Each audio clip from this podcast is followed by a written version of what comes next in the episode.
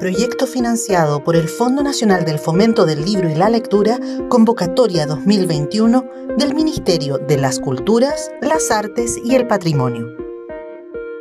Hola, bienvenidas a Doble Lectura, tu dosis semanal de literatura y conversación. Hoy le damos la bienvenida a Vivi Ávila, poeta, instagramer, miembro de la Colectiva Gacela y autora de La Mató por Amor, entre otras cosas. Vivi, bienvenida a nuestro programa, ¿cómo estás? Bien, ¿y ustedes, chiquilla? Muchas gracias por la invitación. Bien, acá estamos, muy contentas de verte. Yo también muy contenta de verlas a ustedes, hace tiempo que no, no nos veíamos las caritas. Vamos a partir al tiro con una, con una pregunta al callo dentro de las cosas que te pregunto, o sea, de, la, de las partes de la presentación que hicimos. Contamos que tú eres parte de una colectiva, una colectiva poética. Cuéntanos, ¿qué es la Colectiva Gacela y cuál es su propuesta? Ya, esa Colectiva Gacela la, la inauguramos creo que el año pasado, que como que con la fecha de la pandemia ando un poco perdida, pero eh, el año pasado con eh, Gabriela Paz Morales y Cristina Bravo, también poetas las dos, y eh, partimos con la consigna de, de la Gabriela Mistral, de su ensayo Menos Cóndor y Más Huemul, Eh, reivindicando el sentido de, de la fuga como una expresión de, de, de valentía también, porque a veces eh, no queda otra que huir o quedarse a la fuga como una manera de defenderse o de, de sobrevivir. Y sobre esa base eh, creamos la colectiva y en esta, bueno, ahora estamos un poquito detenidas porque la vida, pero hemos tratado de organizar de manera tal nuestra actividad que los días martes le, le citamos a autores que, que escriban acerca de gacelas, que dibujen gacelas, etcétera. Eh, los jueves hacemos collage entre eh, alguna de nosotras con las palabras de otra y los domingos hacemos creación colectiva. Entonces toda esa, todos esos productos han quedado en nuestro Instagram, que es Colectiva Gacela. Eh, por si les interesa revisar ahí, van a encontrar mucha poesía. Oye, increíble. Me, me quedo rondando la duda de por qué gacelas.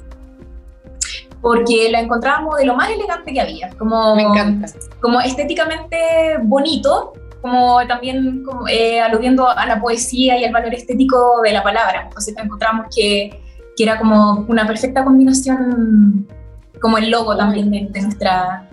Increíble. De nuestra Oye, de alguna manera, del huemul trasladaron a, hacia, mutaron hacia la gacela, ¿sí? Sí, y a todas las cepitas en general, que, como que sirva nos parecía un poco más como religioso de repente, entonces no sí. nos gustaba mucho esa, esa una carga. Mm. Sí, sí, sí.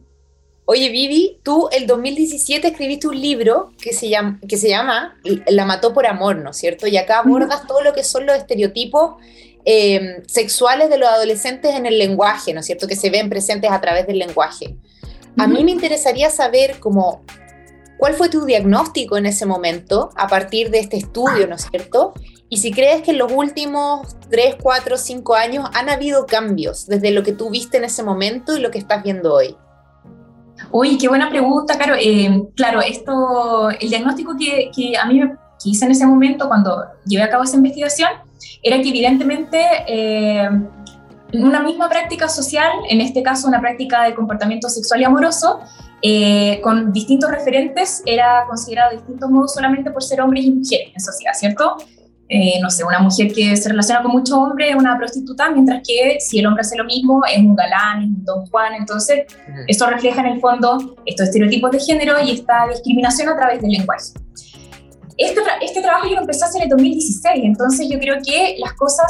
puede que hayan cambiado, me imagino. Yo no, no he vuelto a trabajar en colegio con adolescentes, pero me parece que por lo menos en la universidad, donde, una, en una de las universidades donde trabajo, que llegué ahí en dos mil diecisiete, hasta la fecha han surgido, por ejemplo, agrupaciones feministas muy importantes que han incidido de manera muy relevante dentro del espacio universitario.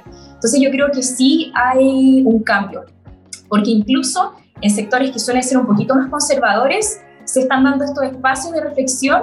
Y, y lo que más me, me gusta y me llama la atención es que es de parte de las mujeres. Las alumnas han estado eh, incidiendo en su propio espacio a través de colectivas, a través de invitaciones y distintas actividades donde van difundiendo temáticas feministas. Así que yo creo que sí, como que por lo menos ese avance lo han llevado a cabo las mujeres de una manera muy eh, icónica, de una manera muy, muy impactante también dentro de su propio entorno. Eso es lo que a mí me encanta mucho. que también publicaste recientemente, el dos mil diecinueve, si la memoria, si la memoria no me falla, o a principios del dos mil veinte tal vez, eh, tu poemario, tu primer poemario. Eh, uh-huh. Y en ese poemario hay un, hay un sentido político súper potente. Pensando en el Chile de hoy, en el contexto actual y en términos generales, ¿qué tan política debiese ser la poesía? Uy, a mí me parece que son como cosas inextricables, como que no creo que se pueda separar la política de la poesía, eh, porque me parece que mmm, la palabra debe ser empleada para, para, bueno, para muchas cosas y, y que el valor estético no se agota porque es más político o menos político. De hecho, yo creo que cuando la palabra adquiere esa, esa, esa cuestión política, que es importante utilizarla como una herramienta de denuncia social o de las cosas que están pasando, o también como de tomar impulso. Yo recuerdo que en ese tiempo, yo, fue a principios del dos mil veinte que estuvo lista ese libro, eh, como que no solamente yo, sino que, por ejemplo, canciones, traían la palabra fuego, por ejemplo, las Yorkas, les llamó la atención eso también, que hicieron un taller y apareció mucho la palabra fuego, como lo de destruir todo para empezar de nuevo y empezarlo de una manera mejor, como... Eh, más armónica, con, con, con las nuevas peticiones sociales que, que surgen en toda la revuelta del dos mil diecinueve. Eh, entonces yo creo que la, la poesía es política o no es poesía. Creo que no, no, no puede deslindarse de esa, de esa área. Sí, me parece, me parece, estoy sumamente de acuerdo. Yo, yo te quería preguntar también, llevar un poco como a otro lado. Eh, me interesaría que nos hablaras un poquito tu relación con las redes sociales. Eh, un poco porque también está este mito como, un, un mito quizás un poco añejo, como de que el escritor está como apartado del mundo y de las redes sociales, no sé qué, entonces pareciera también haber cierto estigma, ¿no es cierto?, de si los intelectuales podemos public- publicitarnos en redes sociales, hay como toda ahí una maraña de, entre clichés, sí. estigmas, prejuicios. Me gustaría saber cómo te relacionas tú con eso, cómo ves las redes sociales y cómo ves el cruce entre literatura y nuevos medios, en el fondo. Sí, eso es súper interesante eso, porque en un principio yo me acuerdo que me daba mucho pudor, me daba como mucho pudor compartir mis cosas o hacerme autobombo, eso me, lo encontraba, pero sí como, no, qué atroz, como que me daba vergüenza. Y de repente lo empecé a hacer y ya me dio lo mismo porque pensé en los hombres, y pienso que los hombres siempre lo han hecho. Entonces, todo el rato. Todo el tiempo. Entonces me parece Ay. que el espacio virtual simplemente es una, es como otro plano de la realidad eh, en, en ese formato, y me pareció que era importante nomás que, como creerse el cuento, y si nos equivocamos, nos equivocamos, y si no soy tan buena, ¿qué tanto también? Como que estamos para aprender, y creo que es más. Siempre me ha parecido que la persona que logra comunicar o que puede como democratizar ciertos conocimientos eh, en, un, en, una, en un espacio amplio donde va a tener una gran relevancia o puede tener como repercusiones sociales hermosas, en el sentido en que uno puede estar educando a la población, me parece que siempre van a ser una, una buena plataforma para, para comunicar saberes, nuevos conocimientos, ideas, o incluso sentires a través de la, de la poesía. Entonces dije como, ya, si los hombres lo han hecho toda la vida, ¿por qué no uno? O sea, pensemos en Zurita y como en estos planos que les hacen, el camine, qué sé yo. Yo digo como, a mí me daría como, como plancha hacer esas cosas. Pero de repente hay que hacerlo, o sea, de repente también hay que, una misma debe ser como artífice también de su... De su como de su propia publicidad, en el fondo, como, no quería ocupar esa palabra, pero eh, como de, de una, una plataforma donde mostrar lo que uno hace, porque creo que igual se forma una comunidad súper bonita. Por ejemplo, en redes sociales, eh, creo que como el ochenta o el noventa por ciento de mis seguidores son seguidoras, y son casi todas de mi edad, entonces creo que uno arma como una comunidad muy bonita también, Eh, con todo lo que uno publica o con las cosas que, que va contando, qué sé yo, que encuentro que son como cruciales en el feminismo. De hecho, el feminismo lo es porque de repente todas comenzamos a hablar, o en algún momento las mujeres comenzaron a hablar de todo lo que les pasaba y que eran cuestiones intersubjetivas. Entonces creo que, que sí, que hay que aprovechar esa plataforma, o sea, que, de hecho, sobre todo hoy en día, que es muy importante, y más aún con la pandemia, como que ya se instaló eso de que las plataformas virtuales son una manera ya de, de, de comunicarse, de hacer ciencia, de, de hacer poesía, de hacer arte, etcétera. Activismo. En el fondo seguir, en el fondo seguir pensando que el hashtag autobombo eh, eh, baja la calidad de la literatura es una falacia. Son, son sí. realidades distintas, son criterios súper diferentes, ¿o no? Sí, sí, exactamente. Sí, no, no porque uno se haga autobombo va, va a escribir mal, o sea...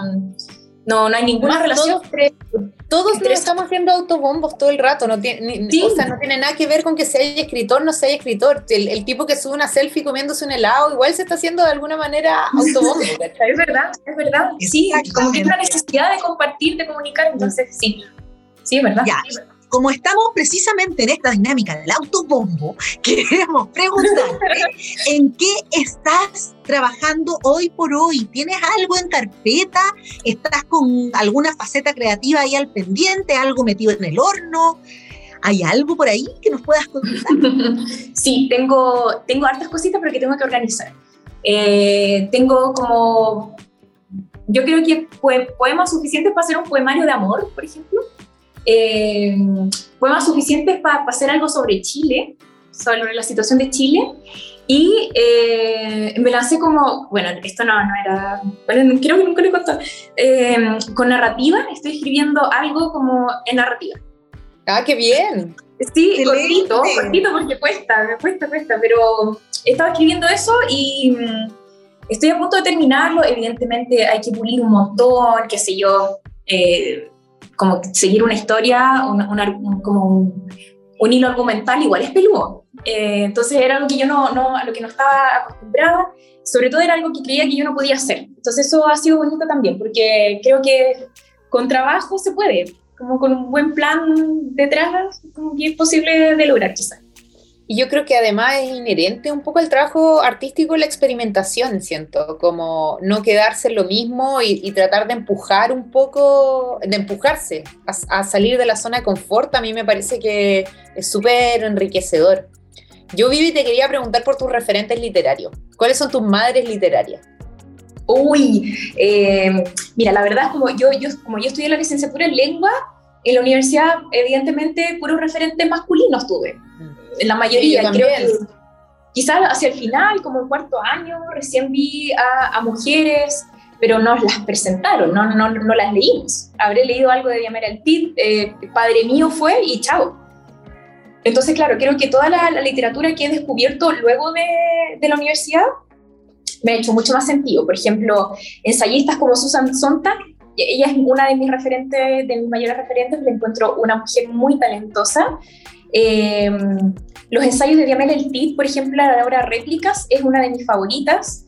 Eh, la Lina Meruane también con su ensayo. En general me gustan las mujeres ensayistas. Mm. Y creo que en particular las mujeres chilenas escritoras son muy buenas. Yo creo que son muy buenas, como, no por hacernos bombos, pero creo que la mujer chilena escritora es muy buena. Eh, Carmen Berenguer, por ejemplo, que ha estado como toda la vida en el under, pero es una tremenda mujer, siempre siendo coherente con sus principios, con, con sus valores, eh, con su política, ¿cierto? Eh, y bueno, las poetas Pizarnik, eh, Alfonsina Storni, Idea Vilariño, que es mi favorita. Eh, la Gabriela Mistral, obvio, ¿cómo no la voy a mencionar? No, no se me ocurre más en este momento, pero, pero ellas... No son, sí, son tremendas las que has nombrado, sí, además, ya hay como sí. tomar, tomar nota siempre para quienes no, no hayan tenido la posibilidad y la fortuna eh, de, de sumergirse en esas letras. Siempre son, es, es bueno dar nombrecitos y luces, por si acaso. Eh, Tú te has dedicado, eh, además de la literatura, por cierto, a hacer clases. Hay un rol súper importante desde la academia. Yo quiero preguntarte cómo entronjas el feminismo, las letras y la docencia. ¿Cómo, cómo convergen la docencia, el feminismo y las letras? Sí, eh, uf, eh, para mí son como realidades que, que forman como un continuum, como... Eh, o como un triángulo, no sé, donde como que todos son vértices y las aristas están todas conectadas, porque eh, la docencia también es política, o sea, estemos donde estemos, en la institución donde estemos, en la universidad donde hagamos clases, o en el colegio donde nos desempeñamos, etcétera. Eh, y creo que la, la literatura, la docencia y, y el activismo son cosas que, que están súper hiperconectadas y, de donde, y que lo que más me gusta es que son distintas plataformas con sus propias características, muy ricas en elementos para analizar, para escribir, por ejemplo. Yo a veces escribo acerca de algo que me pasa en clase o que pasa con los colegas y qué sé yo. Entonces creo que todo puede ser un elemento de, como de inspiración o, o un material para poder llevar a cabo eh, lo que uno escribe. Por ejemplo, el año pasado recuerdo haber escrito como que la educación era como un bien de consumo, y eso es, la hace tan mal a la educación, porque no es una mercancía que se entrega y que yo, que yo entrego y que, que me están pagando y que yo debo dar a cambio, sino que, no, no, no sé, se escinde o se, se, se le sacan todos los elementos de la, de, la, de la educación que deben estar ligados con este proceso que debería ser un proceso muy eh, edificante para las personas, pero me parece que no siempre es así, porque tenemos esa noción de la, o, o se tiene la noción, no sé si nosotras como profesoras, De la, de la educación de consumo y de cómo esto ha, ha permeado todas las, las áreas de la vida. Entonces, claro, creo que son elementos eh, que eh, per se son muy ricos en recursos y que a la vez eh, entrecruzados eh, nos, nos permiten observar la realidad de una palestra como muy vivencial además. Yo creo que la experiencia, sobre todo como mujeres, creo que nuestra experiencia es vital. Es vital de demostrarla, es, es vital de expresarla, es vital de escribirla, porque en el fondo estamos eh, testimoniando, ¿cierto? Como a través de nuestra memoria, a través de nuestro testimonio, eh, las injusticias, las inequidades, las desigualdades, eh, cómo el sistema va operando, eh, cómo siempre nos sigue costando a nosotras más, por ejemplo, etcétera. Entonces, es, me encanta estar como en todas esas palestras, porque siento que puedo estar como en muchos lugares a la vez, observando la realidad. Y te queremos, te queremos dar las gracias por habernos acompañado hoy. Lamentablemente el tiempo vuela siempre cuando uno está conversando y tiene una buena conversación. Eh, así que te queremos agradecer por acompañarnos y queremos dejarte a ti y a, y a la gente que nos está escuchando en su casa, invitados para la próxima semana, misma hora, en el mismo canal, a una nueva dosis de lectura y conversación. Somos Eva Devia y Carolina Brown, y hoy día nos acompañó la Vivi Ávila, eh, y esto es Doble Lectura. Muchas gracias, gracias Vivi. No, gracias chau, a ti, chau. Vivi, estuvo súper bueno. Chao, chao. Chao, chao.